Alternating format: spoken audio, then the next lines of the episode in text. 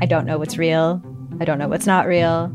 Limited Capacity is a collection of six darkly amusing stories about the mysterious ways we interact with the internet and with each other. There's something going on with him. It's like an act. I don't trust him. What? You're staring at me like I should say something, but I, I don't really know what to do here. That's the whole name of the game. Don't talk about how the town isn't real. You understand? Limited Capacity, available now on CBC Listen or wherever you get your podcasts. This is a CBC podcast. Welcome to Sick Boy, a podcast where we talk about what it's like to be sick. This week's guest is Karen. She had a double mastectomy and a hysterectomy. Let's talk about it.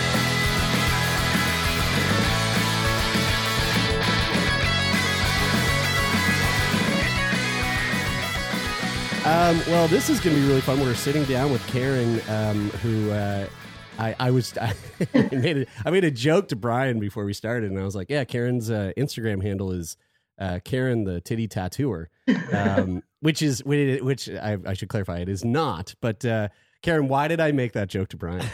because I'm all about tits and tattoos. because I my whole Instagram handle is all mastectomy tattoos and everything tattoos. Tattoos. I love Tattoos. it. That's I really cool. tattoos. You know what's funny though, jared is when you say stuff to Taylor and I, you you frequently uh I don't want to say lie, but you lie a lot. Default so- default so assumption is the- lie. the- for sure. Yeah, so It's not so a lie. It's a it's a it's a prank. yeah, you prank us so often that it's hard to believe you. But I was I hey, anything's possible. And tattoos, of course. Tattoos. This, this is it, uh, Karen. Um, I guess I guess that wh- where we should start with this is that um, so we're we're talking about tattooing um, uh, people who've had mastectomies in in the past. Maybe Um, we should mention females. females that have had Top surgery for uh, trans persons Mhm. is not where we fit in. We're focusing more on being affected by breast cancer. Cancer. Okay, got you. Now, are you yourself a cancer survivor? So I am what they call a pre-vivor. Um, I am like the Mm. pre-Angelina Jolie. If you know, she chose to have risk-reducing double mastectomy.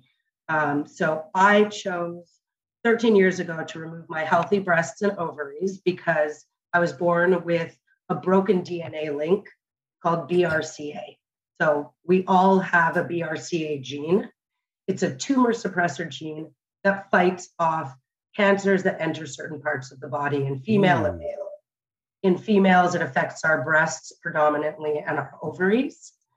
And um, it massacred my whole family. My whole father's side of the family, we lost his, I lost my paternal grandmother to breast cancer, uh, paternal aunt to ovarian cancer, cousin to ovarian cancer. So basically, I was given an 87% chance of developing breast cancer in my life, which Wow. is basically you want to get on a plane and the fucking flight attendant tells you you have an 87% chance of crashing. Oh wow, yeah. That's, get yeah. that's one way of looking at it. Yeah. Yeah. I'd Or- definitely get off. Or what if you know that if you buy a lotto ticket, you had an 87% chance of winning? Yeah, you'd start planning what you're gonna do. Well, actually, when, I'd pay a whenever lot I for the ticket. whenever I buy a lotto ticket, I always plan what I'm gonna do when I when I Mhm. win the lottery, even though I know that there's like a an uh, an impossible Zero percent chance. Yeah. that Right? that I will win. It's still it's that's what's fun about buying a lottery ticket. You buy it and then you dream about what you'll do with the the winnings, Exactly. and then you find out that you lost, and that's okay. you well, had that's that happy it. moment. So, What an and excellent didn't work the Brian. exact same. I definitely didn't dream about, you know, chopping off my healthy breasts. Right, of 33, course, of But course. I dropped my chances from 87% down to 2 to 3%.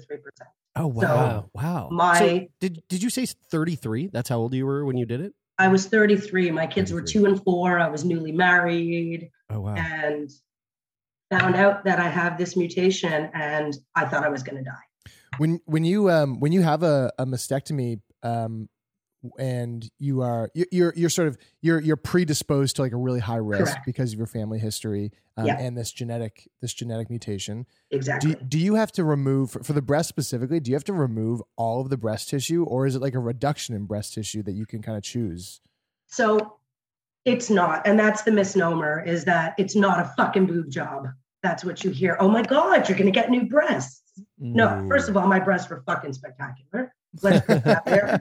Let it be known. Let it be known, and it was all before social media, so I have no. um, but what they do basically for mastectomy is they basically hollow out everything. So they go into the breast and they remove the breast tissue. They remove your nipple a lot of the time and your areola, and then they stitch you up. So basically, you have Barbie. boobs. That's kind of what it Mm. looks like.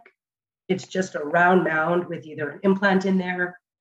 Some women use uh, their own tissue, but there's no breast reduction. It's a removal of all tissue in Mm. order to reduce that chance as much as you.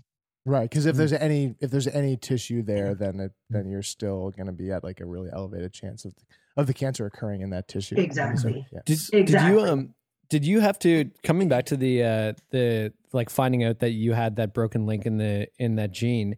Yeah. How did you find that out? Like Yeah. obviously you had that the history in your family, but th- did you have to do some sort of genetic testing? I did. I actually didn't know about any of my. Uh, I didn't know any about my family history. I knew nothing about it. Um, Oh, wow. I had a cousin who was diagnosed with ovarian cancer at 56, six years ago, or no, sorry, 13 years ago. Um, and so, just so you know, it's five to 10% of the population that carry this mutation. Oh wow. And, wow. Um, but in Middle European Jews, which are Ashkenazi Jews, so Jews coming from Europe, we have a one in 43 chance of developing this. I don't know if it's that our families, maybe, I don't know, after the Holocaust ended up kind of marrying each other. We don't know why, but Mm.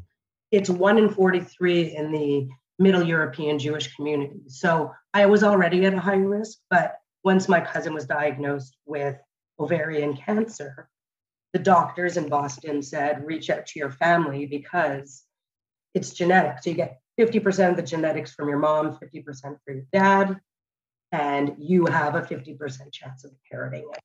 So it's a blood test.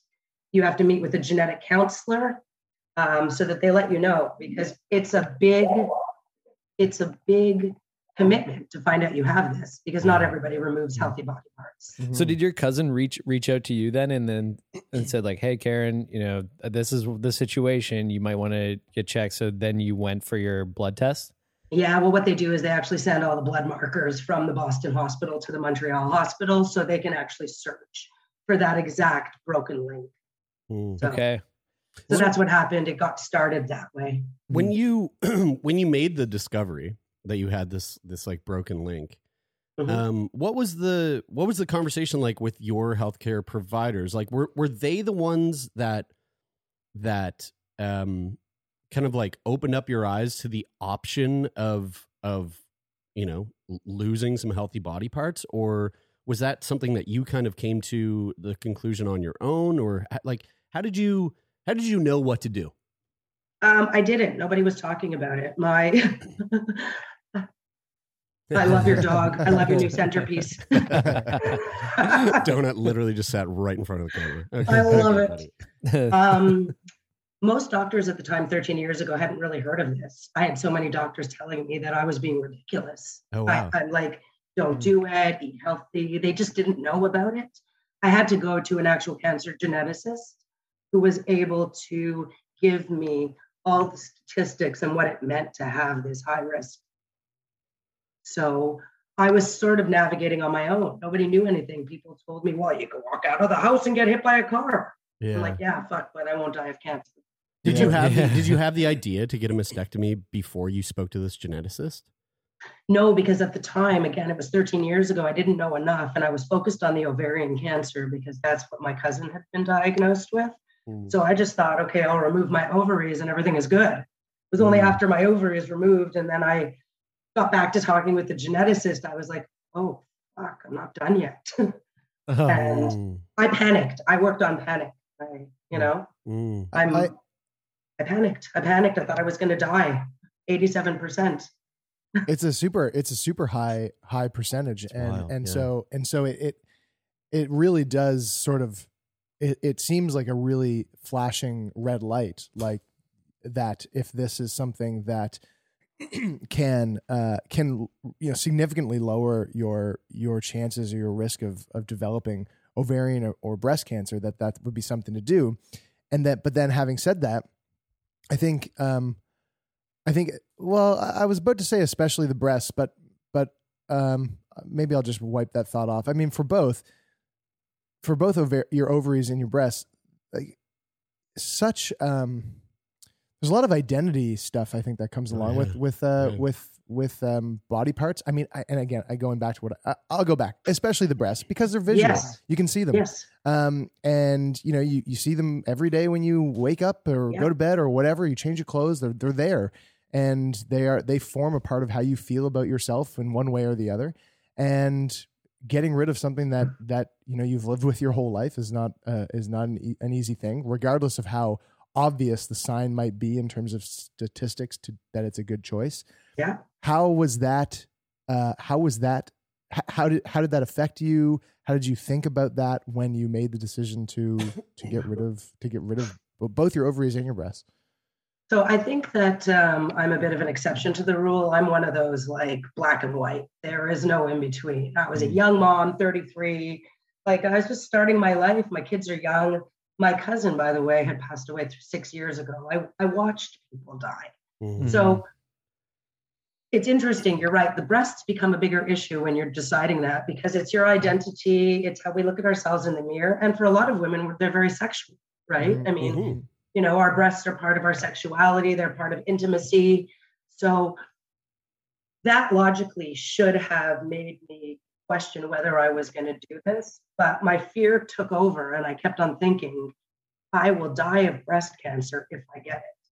So I tried in my mind to think, okay, well, at least I'll have implants. They will look relatively normal with clothes on. Um, that was my thought before surgery. But logically, it's actually the ovaries that affect you most. It affects Mm. you go into Mm. menopause right away, you Yeah. bone density issues, heart issues. Like that's what fucks with your body the most, Mhm. but you don't see it. Yeah. The breasts are physical. It's everywhere in in our, you know, in our world today. What I realized though, after I had my double mastectomy and I woke up and I was all bandaged and I thought, yeah, I'm good to go. I realized I had to mourn my chest. Yeah. Mm. I had to go into the room by myself without my husband and cry Mhm. Yeah. a It's- lot. we've we've talked to people. Uh, well, we've talked a lot about amongst ourselves, and we've talked to um, uh, people with um, uh, alopecia about like a lot about like what it like what it means to like to to, to lose your hair, and that's Yeah. that it's such a visual thing, Yeah. and I feel like I can sit here in the moment having the hair that I have and go, oh, I it doesn't really affect me or bother me or whatever. I wouldn't care. But that's because I'm sitting here with it, Yeah. and if, Exactly. it, and if it was taken off, then all of a sudden you start to feel differently, and and you re- recognize like, oh, this this plays like way more of a significant role in the way that I see myself than I than I previously thought. However superficial that might be, It's, It's not a- it's- superficial. I think that's a misnomer. It's not superficial. We are who we are because of what we create within ourselves. Mm. People think, oh, it's just hair. It's not just hair. It's you. It's you. It's your Yeah. identity. Yeah. I mean, how Yeah. the fuck do we feel when we have a pimple on our nose? you Yeah. Yeah. Yeah. God, tell me about it. Right? Yeah, like right now. Um, uh, Karen, I, I, I hope this is an okay, okay question to ask, but I'm on uh, open. uh, uh, what, not not physically, but um, mentally, what was harder for you? The the the removal of the ovaries or the re- removal of the breasts? So you would think it would be the breasts, especially because when they removed my breasts, they didn't put implants in right away. They actually have to put in these like skin stretchers underneath your pectoral muscle Yeah. and stretch your skin for six months so that you can accommodate an implant. Mm, So Uh-huh. I didn't know that. that was evil. If you can imagine, Yeah. it's like you go in and they fill you up with saline. So Is it Yeah. painful? Yeah, I mean, So it has to be. painful. Yeah. because what happens is they're stretching your skin out. It's the same thing they do for conjoined twins, so you have enough tissue. So they're stretching your Whoa. skin out this way, and then they're stretching it this way. So your rib cage starts pressing, pressing in. They're called tissue expanders, Whoa. and so they're basically you're going through this process of like all of a sudden you're in puberty again. Like one day I'm an A, then I'm a B. So that was traumatic and painful.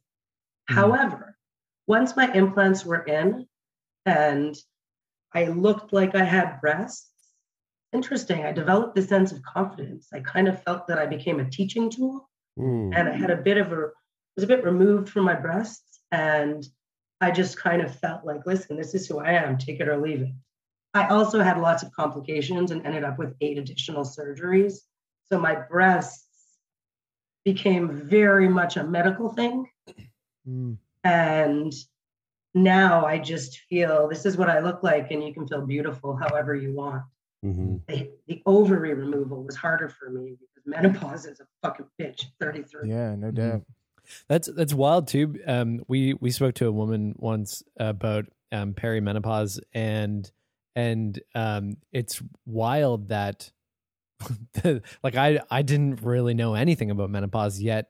Like every woman goes through menopause, and I was thinking of like my mom during that time. Like Mhm. fuck, like raising two rebellious little kids while going through menopause. That must be fucking so challenging. But for you, like what what what's um like what made it so specifically difficult to deal with So- emotionally?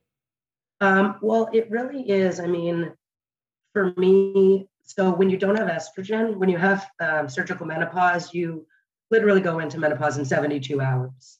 And the, the less estrogen you have as a woman, the more your anxiety and depression can ramp up. So a lot of women deal with anxiety issues and depression. Like, started dealing with some anxiety, so I take a mild anti-anxiety now. Hot flashes are no joke. It's like my own personal summer all the year. So hence top always. Mhm.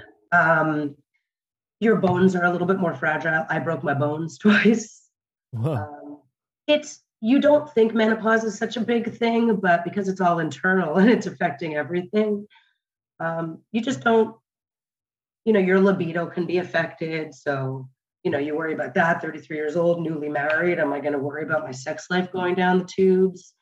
Uh, because it affects women with that. But a lot of women have a lot of dryness. Like there's so many things. I'm quite lucky that anxiety was sort of I guess the most uh, prominent for me, and I'm I'm taking something for it. But How did you? everybody's uh, different. How, how did you? Um, how did you?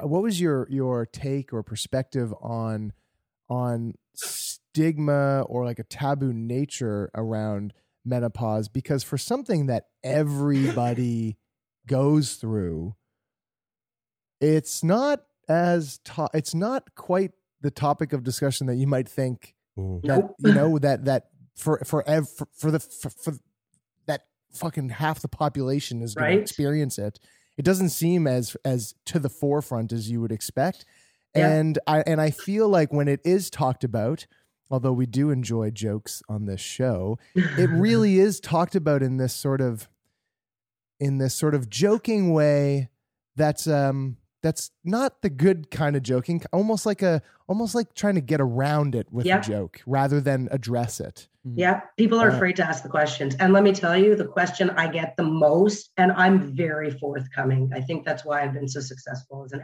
advocate, public speaker. People beat around the bush. And let me tell you, the question I get the most from young women is how is it going to affect my sex life? And Yeah. people don't talk about it. Well, let's talk And- about it. How Yeah. did like how you know because that's one of the first things that came to my mind was like when you were talking about this, the how it's not superficial. This is your identity. Yeah. Like how did it? How when after going through with it, um, and and I'm sure that this process like evolved and changed Yeah. over time. So maybe take us through that evolution of like how it affected your self image, how it affected your your confidence, your your like you as a sexual being, um, specifically with the with the I mean I guess with both, yeah, the mastectomy and the and the the ovaries. Well, it's interesting because I've always had a really like volatile relationship with my body and self-image. And then after I ended up going through with this double mastectomy and hysterectomy, I don't know what happened. I like found this sense of confidence. Hmm. Um, I kind of felt, you know what, I chose to do this and I'm going to be proud of the way that I look. And beauty is however you define it. Yeah. So I almost tried to fake it until I make it with the physical part. of my mastectomy. The hysterectomy, however, and the libido was a bit different. I like to describe it like sex before menopause is kind of like, yeah, let's fucking go. But sex after menopause is like going to the gym. Who the fuck wants to put on their gym clothes, fucking put their shoes on, get your gym membership, get in the car, get there while you're working out at the beginning, you're like, this fucking sucks. Once you're into it and you're done, you're like, Oh, so glad I that was the best. yeah, yeah. That's what I describe menopause sexual sexuality post menopause. That's such a good analogy. A lot of women wait for that desire in order to become intimate with their partners. Mm.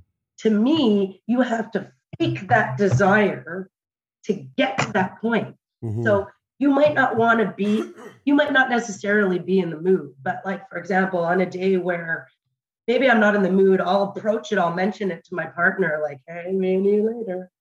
So in my mind, I already know. So my brain is now getting into it. So by the time I'm finally at the gym and I've gotten past that first minute of working out, now I realize what the fuck, I Mm. love it. Mhm. And that that's a great that's a great I mean that's a great point for not not only people who have gone through menopause, but like Mhm. you know anyone out there who who is experiencing a sort of like ebb in their libido. Um, Yeah. and and couples face this all the time. This is something that comes up on my other podcast constantly. Yeah. And and the big thing about it is is exactly what you just said there. It's like you you make make the time for it. Yeah. Arousal sometimes takes a little bit longer than you might want it to, but Mm. once you get the once you start get the, getting the ball rolling, that arousal Right. will start to catch up to you, and then all of a sudden you're off to the races and Yeah. having hanky panky. I, I Right? imagine it's also like really important that like the like communicating with your partner Yeah. about how you feel and like how how you know it might take you a little bit of time to Yeah. get there. What like what were those So- conversations like? So, well, I happen to have a really, really supportive partner. And the truth is, you can hear different stories from everybody. Um, we've been together for, you know, 20 years. Um, and I've always been vocal. I've always like sex is an important part of our marriage. You know, I would say like sex is only important if you're not happy with it. You know, it's like 10% of your relationship if it's good, but 90% if it's not. Mm. So um, we've always been open. Um, I'm very fortunate that I don't suffer a lot of issues. Some women deal with like not being, you know, like having a lot of lubrication issues. So it's about being prepared. It's about knowing that you have the right tools in your, you know, at your disposal. So if you're missing lubrication because you don't have enough estrogen, well, make sure you have the right stuff there. Make sure your Mhm. partner knows it might take a little bit longer. Mm. It's just about communication. But it's really- like that even if you're not in menopause.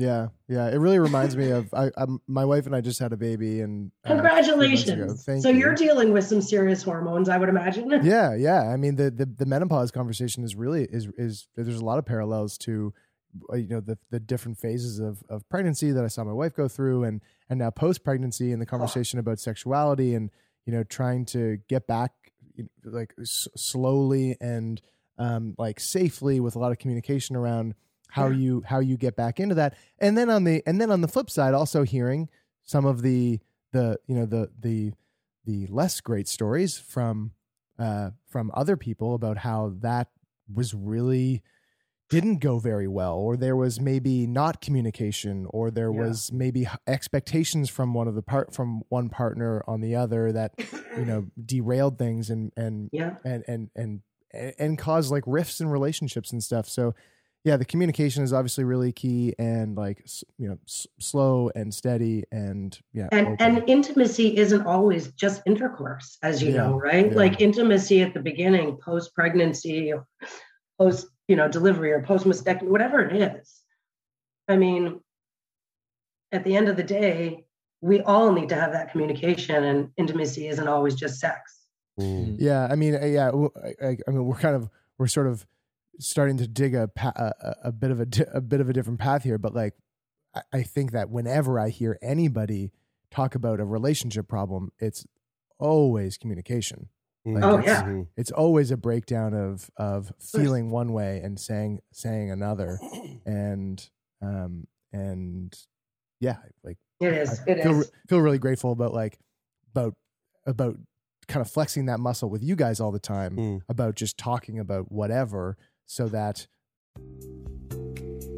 Are you tired of hearing the same old wellness advice? It's time to dig deeper and listen to America Dissected from Crooked Media, the podcast that's cutting into the science, culture, and policy that shapes our health. From doctors fighting for their rights to the surprising truths about sunscreen, America Dissected dives deep into the state of health. Tune in every Tuesday for new episodes of America Dissected, available on all major podcast platforms.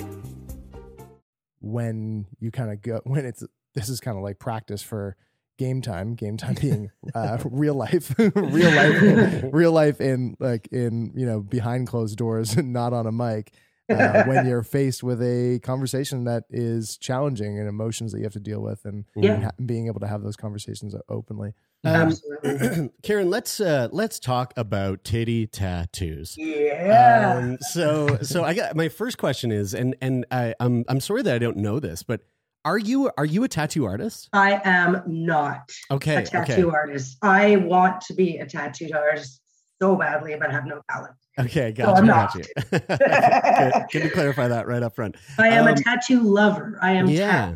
Yeah. Well, know. let's let, t- tell us about um tell us about EMPOWERink. What is EMPOWERink all about? So, EMPOWERink. Basically, um, six years ago, after I had had so many surgeries and complications, I was done. I didn't want any more. I didn't want to recreate nipples, areolas, because you can do that.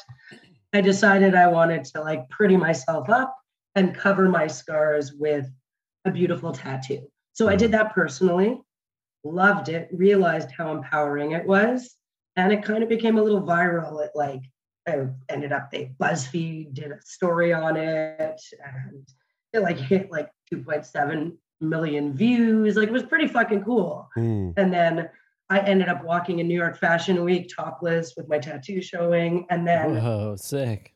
four years ago, I was invited to New York City to be on the cover of Inked magazine with 11 other breast cancer survivors, and we all Huge. bared all. Yeah. And it was during that time that I realized how powerful this was.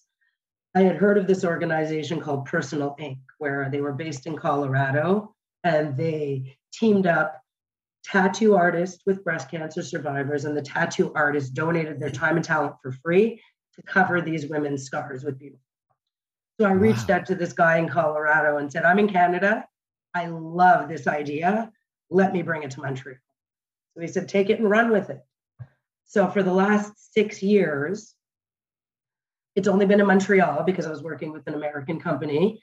Um, I every October provide tattoo artists who are donating their time and talents for free, and women apply to be a part of this program, and they're connected with the tattoo artist, and they receive a whole day. They get a beautiful tattoo. I cater it, so they have a whole meal. Um, I get the media in. Like last year, we were on the cover of Chatelaine magazine uh, and Global National, and um, these women now get to see how beautiful they look Mm. after a tattoo. So it's a free day. They get a little gift bag. They have photography. It's captured. They have to bring a friend. And these women are all together basically for the first time since their surgery and mastectomy. They get to say what, when, and where, and how. Mm. They're in control. No doctor's telling them what to do. They're saying, this is what I want, and I'm in full control. So these fucking badass artists once a year donate six hours of their time, a whole day, and these women get tattooed. So over the last six years, every October I've done this. I do it by myself. I'm a one-stop shop. And I've been able to provide 24 tattoos over the last six years. Wow, that's amazing. This past year, I decided, fuck it, I'm going on my own. I'm making it a Canadian organization. And I teamed with um, an organization called Pink in the City. They're a charitable breast cancer organization that raises funds for different aspects of support and wellness and research. And I've merged with them and now made it a Canadian initiative. All the money raised this year, with the exception of a little bit of money I need to run the program, will go to advanced stage breast cancer, which is the only breast cancer that kills women. Because if it stays in your breast, you do not die from it. It's only when it leaves the breast and travels to the other parts of the body. Hmm. So all the money I'm raising is going for that. And this year I have three fucking locations. I have a location in Montreal, and we will be able to tattoo six women. I have a location in Quebec City. We're going to tattoo nine women. And I have a location in Oshawa where we're going to tattoo six women. Awesome. You're gonna double your uh, you're gonna double your uh, quota this um right this year. That's amazing. That's it. The uh, I, I gotta say, like your your Instagram account is like if people want to see these tattoos, um, uh, Karen's Instagram account is full of them. Uh, Yeah. guys, here's here's Karen's tattoo. Uh, she's on the right there. Here, look, Oh, guys. hello, person. You're lucky. You Oh, ready? yeah, yeah, One? sh- yeah, flash us, yeah, yeah. Yo, Oh, it- so it's so Oh, you know, sweet. so people can't see this, but the, the tattoo covers the left Here, breast, but it also it goes- goes all the way up to the shoulder. It's amazing. Who uh, can you give a shout out to Yes. the artist that? Uh, So did your? Megan Gobe from Montreal. She works at Private Tattoo Montreal. Was the I was the first mastectomy tattoo she had ever done. Oh, she's sweet. my lead artist. So she's the person I work with every year to match up our artists with our recipients. Um, and in case you're curious, this is what it looks like with no uh, tattoo and just scar. right. Can you see? Yeah. Yeah. So Now, you- I've had a lot of surgeries, but it's Right. Barbie. Yeah. Yeah. Yeah, right. So do you do you have plans to do the other side? I don't know. I always think about it. I kind of really love seeing where I started Yeah. and where I finished. Cool. That's what's, really cool. What's the uh, what's the process for for for uh, the artwork for like developing the artwork that somebody's going to get? Because uh, I have tat we, we all have tattoos. Like we're we're Yeah. familiar with like the process of like Yeah. conception and like wanting to get a tattoo and and working with an artist to figure out what that's going to ultimately look like. Like what is that? Yeah, these artists just fucking say, listen, I'm putting a skull on there. Fuck it. No, I'm kidding. Could you imagine? This is what I'm doing. Like Um, is that like, so? Is everybody matched? Are you matched with an artist? You're uh, it's one artist in the, in in each location, so it's only one artist doing all the work. So are they like? Is that a communication it's- with? it's- Yeah. So basically, the way that it works is I have an application process, and I'm going to give you the application because if you have any viewers who want to apply, Yeah. So there's an application process that's going out in a week. Um, basically, what happens is they have to write down why they're looking for a mastectomy tattoo. They have to be at least a year out from their last surgery, but the artist will let them know it's fine to tattoo over. Hmm. We ask each recipient to send five images of what they're looking for. So they already have an idea. Right. Then we also ask them to send images of their chest. Once I receive all the applications and all the information, my lead artist, Megan, and I sit down and we look at all of the applications and I look at all of the artists and I try to match them up. However, the artists are the one that are doing the job. So I will now connect like the the, the potential recipient will see receive a phone call from me saying we're in the first steps. I have a great artist. I think that will be good for you. And then I let them connect Okay. because they need to see if they're going to work well together. I'm not the artist. Yeah. So then once the artist speaks with the potential recipient, they get back to me. And if it's not a good fit, we put them back into the pool and I look for someone. Right. Okay. Right um, I'm really curious to know. Uh, so I, I have a lot of tattoos. Um, Yep. And uh, some places that I've gotten tattoos, I don't feel it at all. You know, like Yep. most of my arm, sometimes like I, I, I literally am. I'm looking at my artist. Like, going, which is your so-" most painful? My most painful was was on my sternum. It Interesting. and eh? and I also had my whole back done, and there was certain spots on the back that were like, uh, like very ouchy. Mm. Um, but I've never gotten I've never gotten a tattoo yet on like significant uh an area with like significant scar tissue. yeah. I have a pretty gnarly scar on my collarbone, and I'm sure one day that part of my body will get covered. I'm Yeah. not looking forward to it. Um, You know- because I feel like it's going to hurt. So my question is like, what does it feel like to get a tattoo on on you know, and you know, people can't see this, but you just showed us both of your breasts. Uh, Yeah. Thank you. you are quite and- welcome. Free charge, my friends. and there there is there's a significant amount of scar tissue there. It looks like, Oh, yeah. um, from those surgeries. So like, eh, do you do you feel it? Do you feel it in that area, or or like is it just totally numbed out? So here's the mind fuck is that, and I apologize because fuck is my favorite word, so I'm sorry. That's Um, You're in good company. fucking Okay, cool. The thing that's really weird is I actually have no feeling in my chest. Right. So um, it kind of feels like when you're at the dentist, you know, you feel pressure but nothing. Yeah. So I thought it would have been a breeze. Yeah. I have tattoos also. I'm pretty tatted Mhm. up everywhere. It was my most painful tattoo. Whoa. And I think it wasn't the one part of my scar was fine. It was anywhere else. Right. The nerve damage. Yeah. so, like, right. They would tattoo here and I would like feel it in my neck yeah. or I would feel it down in an armpit. Like Oh, I've also had, so after you have a mastectomy, you have drains. I'm Yeah. sure, I think Jeremy, I heard you talk about drain one time. I maybe I'm wrong, or somebody talked about drains, but you have all these scars. Those were a bitch. Yeah. It was really painful. Like this mastectomy tattoo was 14 hours of work. I did it in four sessions Oh wow! Wow! Wow! Wow! because Yeah. it was painful. Although some women don't feel it. Right. Okay. Okay. like painful. Like was it so painful? Like because I almost tapped out on my chest. I almost tapped out right around Uh, here. At one yeah. point, she's like, "We're gonna just go back in with the white." I was like, "The white." I was like, "Oh no, you fucking hurt. yeah, Get yeah, away with the white." Yeah, totally. I was almost ready to tap out.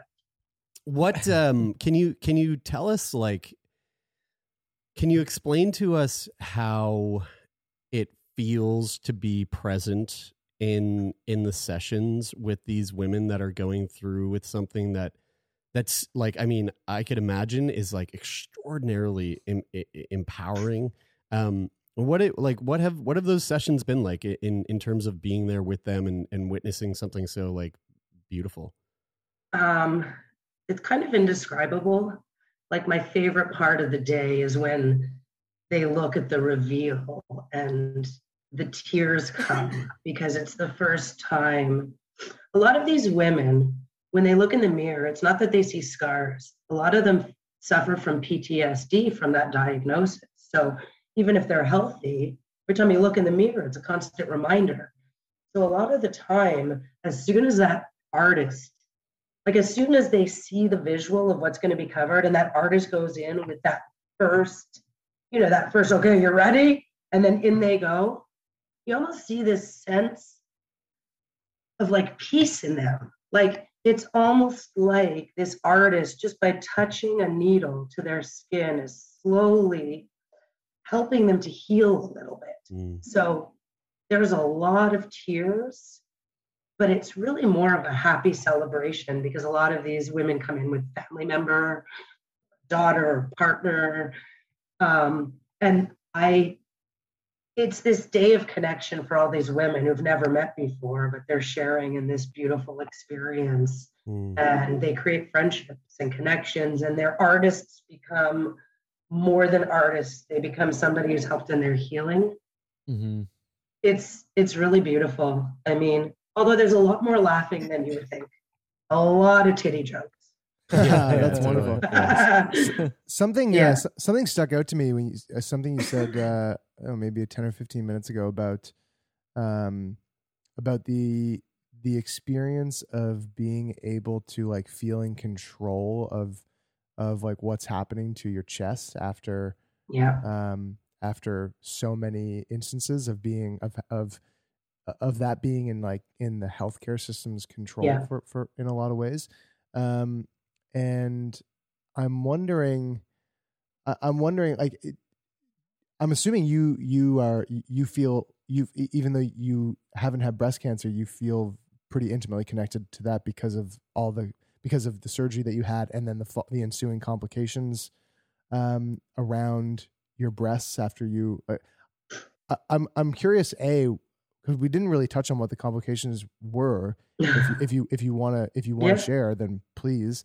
um and then and then i just like to kind of ela- i like you to elaborate a little bit on like that experience of that feeling of of like taking back control Yeah, well, um, so I always say I went into the hospital healthy. I went in a healthy 33 year old, and 13 year late, 13 years later, you know, my last surgery was three years ago. So I think it was a mind fuck that I didn't expect to have to deal with all of these complications, and and I happen to be a pretty positive person, so every time I went through another complication, I would just say it's not cancer, right? Like that's a whole different beast. Um, truth is, it's not an art form. Mastectomy and reconstruction is not an art form, and it doesn't matter how good the plastic surgeon is or the oncologist is. It's not an art form. They're putting something foreign in your body. So there's always issues that can arise. Mine, however, my implant, so I give you a good visual. I called my implant my knee pad because my implant would not stay in its pocket. It kept on slipping Mm. out of my chest and migrating. So, because you have to stitch the implants in, so I called it my knee pad because it kept on slipping down, right? Um, so, constant issues with that. Um, the first set of implants didn't work properly. So they had to put in a different set of implants that were textured because when you have no tissue, what does the implant hold on to? Nothing. So after a whole bunch of complications and my implants slipping down into my knee, I ended up having to find a new plastic surgeon. He started over and he had to put in new implants. So he put in textured implants. So when the scar tissue adheres, everything stays in. And then, of course, two years after I'd had this second set of implants, I started hearing murmurings of the fact that these implants are known to cause a rare type of cancer. Oh god. Talk Jesus. about irony. So I started having issues again. I was having, like, I was itchy all the time and getting rashes. And sure enough, these textured implants were now becoming a bigger discussion. So I went all over the news to talk about how dangerous they were. They were eventually pulled off the market. Mm. I Go back in for surgery again to have those taken out and get all of the issues that were going on removed. So Is that like a recall? Like, like I mean, Oh, just yeah, from, it from like a from like a financial from a financial standpoint, is that like, oh, we it gave is a you, uh, mind fuck. You know, they call you if you have a problem with like a clutch on your car Right. a recall. yeah, yeah. Yeah. And these fuckers were still, um, they were still um, putting them out in the market, knowing that these implants were causing damage. So Mm. yeah, it was a recall, but they weren't doing it. Eventually, enough of us got around, and they recalled them. I'm actually now part of a mass, uh, yeah, a mass class action. class action. Yeah. It, it, So like- after all of that, sorry, go ahead. I was going to ask, like, in those moments of like th- those, all of those challenges that you're facing, um, were were there was there ever a time where you were like, "Fuck, I made the wrong decision"? I don't know what it is, and I am an exception to the rule. More women who have this mutation do tend to do surveillance because it's scary to make that decision. Mhm. I don't know if it's, I don't know what it was in me, but I never thought that because if you look at my paternal side of my family, there are no women left in it. So mm. if it means eight surgeries to fix complications, but I know I'll never have to deal with chemotherapy and radiation and the chance of it coming back, I have no regrets. What I do wish is that I wish I would have known that there was a chance of complications. Nobody told me about that. I just wish emotionally I would have been a little bit more prepared, Right. Yeah. you know. And things changed. Like when I had my mastectomy, it was considered cosmetic if they wanted if you wanted to have your nipples recreated. Mm. So I would have had to pay for them. So I remember at the time telling my company that like for a Christmas bonus, I wanted like a right areola. I didn't think it was that fun. But so things have changed as well, right? Like as we evolve, I think hospitals and surgeons understand that it's not just superficial to look the way that you want to look. Mm. Mhm. And so over the course of the years, I've become more confident because I've been able to eventually decide how I want my breast to look at the end. And I decided the tattoo would make it prettier. So I found this sense of peace. Are, are nipples and areolas are are they now not considered cosmetic?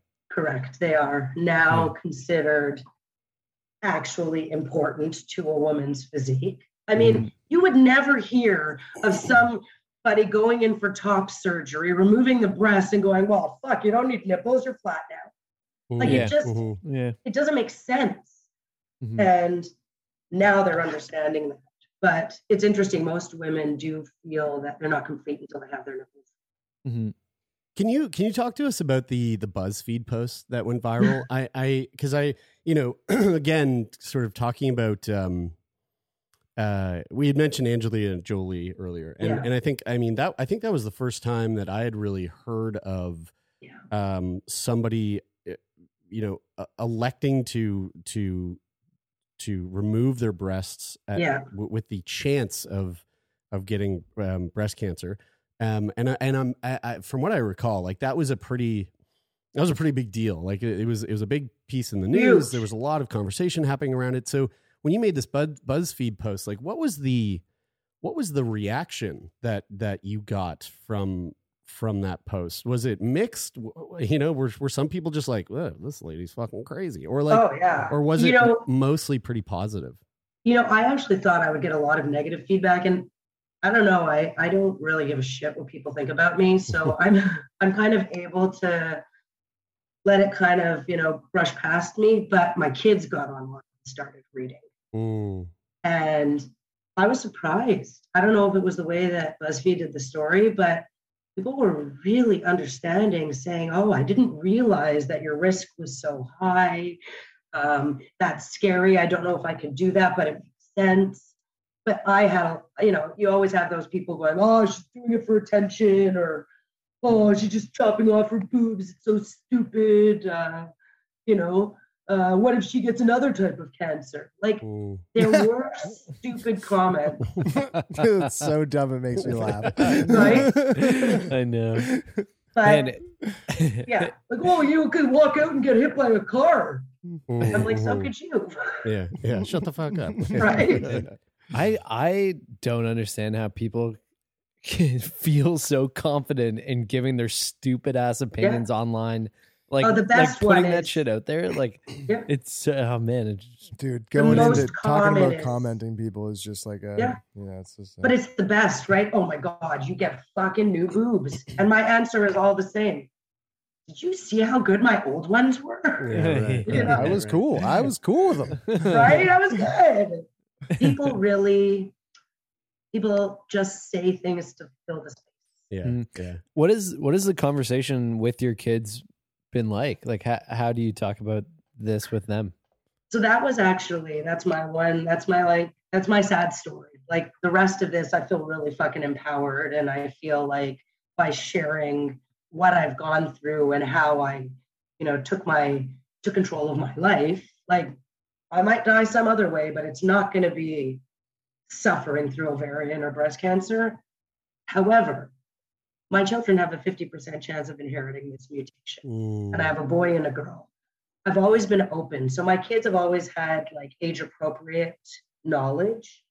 But it was only a few years ago that my daughter, I really sat down with her and explained to her that there is a chance that she might have this mutation. And we don't know what technology and what new research will be out there. You know, she's only 15. So we don't know what will be out there that was the hardest conversation to have because one day she just said, Mommy, like, am I gonna have to have my breasts removed? And that was Mm. like, oh yeah God. Mhm. So that's been the hardest part for me. But what I try to do is I try to conduct myself in a way that she understands that even if there are no other options later on, that she knows mommy did this and she was okay. Yeah. Mhm. Yeah. It doesn't have the same effects for men. I mean, it does affect male, it does affect like, you know, male breast cancer. You have a higher risk of male breast cancer and prostate cancer. okay It's also pancreatic cancer is another one that you're at higher risk for. oh wow yeah Um, but it's not as scary for men as it is for women because it's really the breast and ovaries that Mhm. how old how old would your children need to be before you could do the genetic testing to find that out So there is no real rule. Um, and I won't ever make that decision for my children. That will be something that they do. Generally, rule of thumb in Canada, they test around 25 if you don't want to do it earlier. But if there's breast cancer in your family, you can start just by being a little bit more proactive, more mammograms and MRIs, Mhm. but they will test as early as 21. Okay. Okay. It's just it's a, such a big responsibility. I found this out. I had had my children. I was married. I wasn't in the dating scene. I wasn't worried about maybe having another child. The next generation deals with so many things that I don't deal with.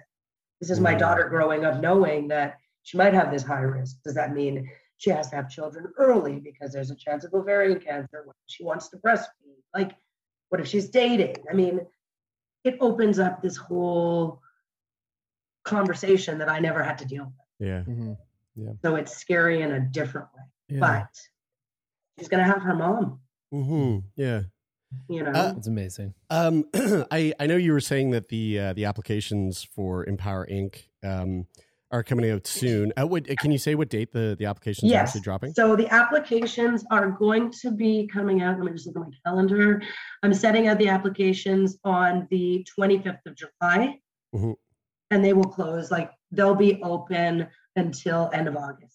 Then I have all of September to match everybody. And my so far my two dates. I don't. I'm waiting to solidify my date for Montreal, but October 30th is in Quebec City, and we have nine badass artists. I will start Sweet. introducing them on my Instagram and on the EMPOWERink Facebook page. October 9th, we have six uh, people that will be tattooed in Oshawa. And I believe, don't quote me, October 3rd in Montreal. But the great thing again is you can apply to whichever location you want. Yeah. Yeah, so uh, I have the post up here, and uh, for folks, um, that is, uh, I'm bumping this up in the schedule. So, so uh, the application will drop Yeah. a week from today if you're listening on the, On the release date of this 25th. episode, uh, on the 25th. Um, and the dates in October, uh, according to this post, are October 3rd, October 9th, and October 30th. Correct. Um, and one one other thing that I, I find kind of interesting here is there you're, you'll also be looking for one person to receive nipple tattoos, yeah. um, but there's only one spot for this. What, what uh, what's why is there only one spot for the uh, nipple tattoo versus like the artistic the artistic So- pieces? because I want to keep this focused on an artistic project, Got you. um, there are a lot of women who will go right away and take care of the nipple tattooing on their own, and they can still do something artistic. Mm. But over the last six years, I have received a lot of questions about whether we are going to offer that. So, this is my way to introduce it to see how it works. So, um, RJ, who's my artist who did this, like my hmm Yeah. he's going to do one set of nipple tattoos and then we're going to see what i'd like to do really is keep the artistic days as is and throughout the year offer free nipple tattoos mm-hmm. What if somebody built nipples into their design and it was like a set of flowers? Oh, no like- loopholes Yeah. allowed. they do they could do no fucking nipples you should see some of the artists that practice it's fucking hilarious they have like nipples all over right like no way, really? yeah it's fuck, I'd love, guess so, I'd love an extra nipple tattoo. That'd be great. right Yeah, totally. i know well i said that to my guy i'm like rj if you want to practice you could give me like a, a nipple yeah, yeah. Dude, a lot of a lot of tattoo artists will like will like practice on themselves. There was this guy Yeah, that was yeah. coming to the yoga studio that I Oh, can't remember fuck. what I can't remember what uh, what tattoo place he was at, but like you know probably when he was like twenty or something, he had done a Yeah. ton of practice stuff on his arm, Yeah. and then he just blacked out his arm Yeah. Yeah, yeah, because it was all just do like doodles. yeah, Yeah. yeah, yeah, yeah. yeah. Um, well, they always say they always say that the like the well, most tattoo artists have like the shittiest tattoos because they practice on each other. yeah, that's Yeah, right. yeah. Yeah. That's Um, really well, Karen, I, Karen, this is you're, you're you're you're so fun to sit down and Thanks. chat with. I I, I like I. Yeah. But and I I- appreciate it because I did stop. I just want you boys to know I stalked Jeremy. I was like, I'm not just messaging him. I'm freaking voicemailing him. Yeah, totally, totally. Old Yeah, yeah, school. Yeah, you would, and and uh, and a good example for folks that want to get on the show. Just just harass. It, Yeah, it really does work. Yeah. Um, It's really good if you show up at Jer's house. no, no, no, I no. would, but you're too fucking far. It's a long drive from Montreal. Well, I, you know what's funny is I'm actually going to be in Montreal in October. I'm I'm I'm just going to be missing the uh, the um, the EMPOWERink. dates. Oh, but, that's uh, too bad. Otherwise, it would have been cool for you to It would have been very fun. Yeah, yeah. Yeah. Um, but when I'm in town, if I get to will- Halifax next year, if I get a location, maybe we should talk. All kidding aside, because you guys are all tatted, maybe we should take it offline because Mhm. maybe some of your artists might be interested. for be sure. cool. Yeah, the that would be goal is to That'd be get in every neat. province. Cool. sweet. Yeah. Um, Karen, you're awesome. Thank you so much. Thanks Thank for, you know, you. a bit, commend you big time for, for all the work that you're doing as an advocate, for all the work that you do with EMPOWERink. Um, and for folks um, that want to get more information, again, I said it earlier, uh, Karen's uh, Instagram is fucking so sick. the, the, the images are, are really breathtaking. Um, it's uh, Karen Lazarovitz. Did I pronounce Yep. that right? Uh, Nope. I- But I would have kept on going if you didn't ask. tried, I tried. Lazarovitz. Lazarovitz. Uh, Karen Lazarovitz underscore BRCA. That's K A R E N L A Z A R O V I T Z underscore BRCA. The link will be in the show notes. Yeah. And, um, and, uh, and also, you know what, Karen, I'll, I'll, I'll um, uh, well, no, never mind. That, that's all good. Um, Oh, Uh, how fucking much of a tease was that? I, I know. I was, I was gonna say I, I'll get you to send me the link to the uh, to the uh, application, but the Yeah. the, the the the application won't be out um, in time. So I will. Uh, well, I can still send you out. the link if you want. It's not active yet, but I have. Oh, it. sweet. Okay, well then, yeah, that's great. Then then Perfect. let's do Sweet. that. Sweet. Okay. You want me to send Um, it on Instagram? Yeah. Or yeah. Just, yeah. Yeah. Sure. Whatever. Yeah. That's good. Awesome. Awesome. Uh, yeah, I mean, like I said, it's awesome. I, I just anybody can apply, Yeah. um, Canadian or US, but obviously it'll attract a lot of Canadians. yeah. yeah. Totally. Sweet. Uh, Karen, you're awesome. Thank you. This has been Thank so you fun. guys. Yeah. this And congrats on the new baby. Thank you. Thank you. Awesome. Thank Life will never be the same, my friend. I know, it's crazy. It's crazy.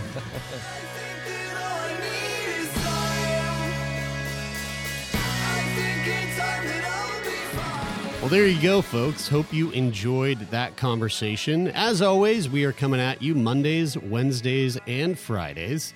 And if you are a fan of the podcast and you want to support the podcast, there's a number of ways you can do that. First of all, you can leave a rating or a review on Apple Podcasts. We love reading them. You can simply rate the podcast on the Spotify mobile app if that's where you're listening. Or if you want to join the conversation, hop on over to our Discord. The link is in the show notes of this episode. And uh, we have a lovely little community over there of sickos and non sickos all hanging out, chatting. And uh, hey, you could even help produce the podcast over there if you want. You can, again, find that link in the show notes below. Sick Boy Podcast is produced and co hosted by myself, Jeremie Saunders, Taylor MacGillivary, and Brian Stever. The show is managed by Jeffrey Lonis over at Talent Bureau. The sound design of this episode is brought to you by Donovan the CPAP Morgan. And of course, the theme music is from the band Take Part. That is it for this week. I'm Jeremy, and this is Sick Boy.